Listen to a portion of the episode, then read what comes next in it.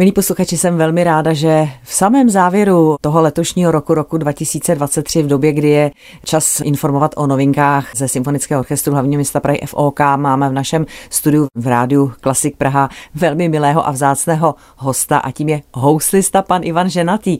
Děkuji, že jste za námi přišel. Dobrý den. Děkuji vám za pozvání. Dobrý den. No a pan Ženatý je tady hostem, protože vystoupí na jednom z prvních koncertů, které pořádá koncertní jednatelství FOK v roce 2020 2024. Konkrétně to bude v úterý 9. ledna v půl osmé večer v kostele svatých Šimona a Judy, kde vystoupí v komorním recitálu, kdy na klavír bude hrát Igor Ardašev. Tak než se dostaneme k tomu programu, který je na ten večer připraven, tak pane Ženatý, vy jste u nás byl, pokud se nepletu, někdy v loňském roce, respektive během roku 2022 hostem Ivana Dlaska v pořadu z archivu osobností. Tehdy jste mluvili o tom, co právě děláte. Pokud vím, vy jste se hodně věnoval i pedagogické činnosti. Platí to ještě i teď v současné době? Platí to stále, i když trochu méně, protože mám pocit, že chci ještě pár let hodně koncertovat, ale ta aktivita pedagogická, já si myslím, zase přijde velmi aktivně za pár let. Sám říkáte, že se chcete hodně věnovat hraní. Kolik toho hraní za ten rok 2023 bylo? Respektive vy hrajete jednak jako solista v solových projektech, jednak s orchestrem. Je toho asi hodně po celém světě, jak jsem se dívala do vašeho diáře. Je toho teď velmi mnoho, protože stále nějakým způsobem nahrazujeme ty roky, kdy se nehrálo a ty byly těžké pro nás, pro všechny.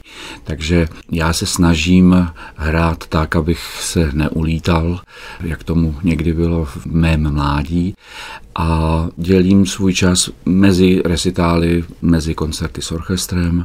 Hodně cestuju do Spojených států a částečně vyučuju na Drážďanské vysoké škole. Jak velký podíl z toho je ty koncerty v České republice? Jak často se vracíte na koncertní pódia k nám?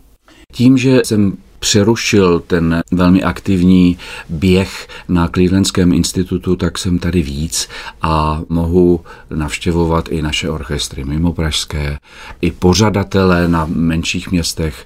Je to příjemné, pokud najdeme čas a termín. Nás to samozřejmě velmi těší, protože v té době, kdy jste měl ty závazky zahraničí, tak jste se tady objevoval na koncertních pódích velmi sporadicky, tak o to je radostnější, že se můžeme těšit z vaší hry teď i u nás. Já už jsem říkala, že teď 9. ledna vystoupíte tedy s Igorem Ardaševem v kostele svatých Šimona a Judy. Jak velkou část v tom vašem portfoliu vůbec zaujímá komorní hudba? celou polovinu. Mm-hmm. Není to tedy komorní hudba v nějakých větších seskupeních, takřka výhradně jsou to recitály s klavírem, ale je to tak půl mm-hmm. na půl, mhm. ano. A spolupráce konkrétně s Igorem Ardaševem, jak dobře se znáte a jak dlouho spolu hrajete? Já si vybavuju naše první setkání ještě za studentských let, kdy jsme oba měli ty čerstvé laureátské tituly ze soutěží a kdy pan Ardašev na mě zkrátka neměl čas, protože sám měl spoustu příležitostí solových a postupem času, ačkoliv On žije v Brně, takže ta komunikace zkoušková není úplně nejjednodušší. Postupem času jsme se tak srostli, že je to taková ta kýžená spolupráce bez slov skoro. Hmm. A já musím říct, že je to pro mě velká čest hrát s takovým pianistou. Je samozřejmě velmi důležité v té komorní hře, aby se ti partneři potkali nejen muzikantsky, ale asi i lidsky. A trvá to hmm. nějakou dobu, ano. Hmm, hmm. Tak to je dobře, že tedy zrovna s Igorem Ardaševem teď vystoupíte tedy v Praze v té symbioze, o které jste mluvil. A pojďme se teď podívat na ten program, který jste vybrali. Byl tam nějaký zásadní klíč, který jste měli naplnit třeba v rámci pořadatele, nebo měli jste volnou ruku při tom výběru programu? Pořadatel, protože mě zná, tak mi dal úplně volnou ruku.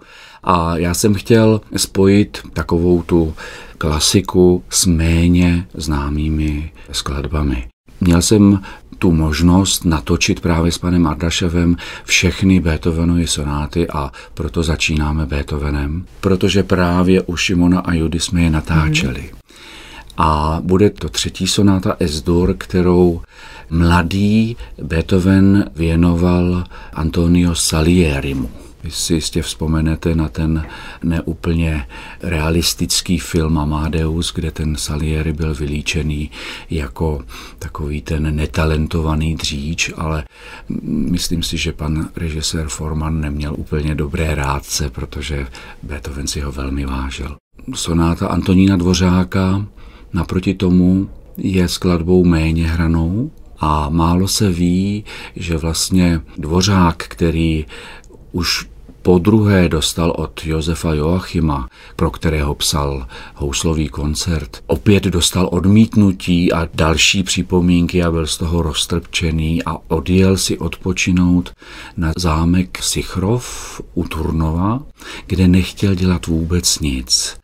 A během pár dnů tam napsal tuto sonátu jako odpočinkovou záležitost. A ta skladba je lirická, krásná, taková jarní. A taky asi velká škoda, že se málo hrává tato sonáta F-dur. Hrával Josef Suk a s ním jsem to kdysi konzultoval, mm-hmm. na to rád vzpomínám. Třetí skladbou bude po pauze Elegie od Maramáchy. Já mám stále doma houslový part, který mi mistr Mácha vlastnoručně přepsal, já si toho vážím. A je to jedna z mála skladeb, snad po Bohuslavu Martinu, která se opravdu v houslovém repertoáru mnoha mladých houslistů zejména usadila a je hrána. To mě těší. A na závěr hrajeme skladbu, kterou skoro nikdo nezná, protože ležela přes sto let zapomenutá v archivu, nemá ani opusové číslo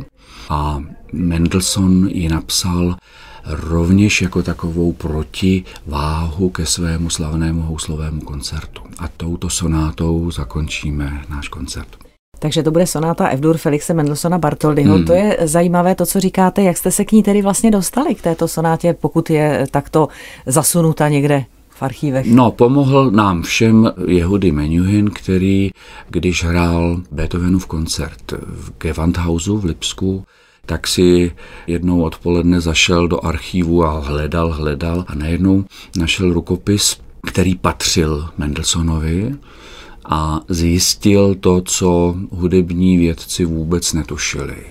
Že teda autor komponoval paralelně jako nějaký trénink třeba skladbu a potom ji založil, zapomnělo se na to. A teprve od těch 60. let 20.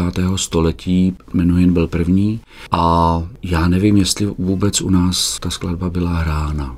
Hmm, tak to je možná jedinečná příležitost teď. Hmm, no, je to, je to úžasná věc hmm. a nemůžete ji hrát jen tak s leciakým klavíristou, protože je velmi náročná i pro klavír tak to bude možná objev pro publikum, tato sonáta Felixe Mendelssohna Bartoldyho, která tedy zazní na závěr toho koncertu v úterý 9. ledna v kostele svatých Šimona a Judy. My se tady setkáváme vlastně na přelomu roku 2023-2024, tedy na začátku roku, který je rokem české hudby, takže nemůžu se na závěr nezeptat, co chystáte, nebo co vás čeká v rámci toho roku české hudby. Určitě už se tam nějaké projekty rýsují. Určitě, určitě ano. Já se teď chci vrátit jednak k sonátě Voříška, chci se vrátit ke koncertům Josefa Bohuslava Ferstra, které jsme kdysi s Jiřím Bělolávkem v Londýně natočili. A to jsou věci také, které se poměrně málo hrají. Plánujeme vystoupení na Pražském jaru s našimi pražskými orchestry i mimo pražskými a chystám se teď v únoru hned do Spojených států a zase se ten po Vánocích ten kolotoč roztočí. Tak já jsem velmi ráda, že jsme mohli naše posluchače pozvat do kostela svatých Šimona a Judy na recitál Ivana Ženatého a Igora Ardaševa s krásným programem, který naši posluchači včetně vstupenek najdou na www.fok.cz a mým potěšením bylo, že za námi přišel pan Ivan Ženatý, který nás osobně pozval. Tak já moc děkuji za návštěvu, za rozhovor a především přeji v novém roce hodně zdraví, hodně pohody, klidu a krásných uměleckých možností. Všechno dobré i vám. Děkujeme a mějte se hezky. Naschledanou. Naschledanou.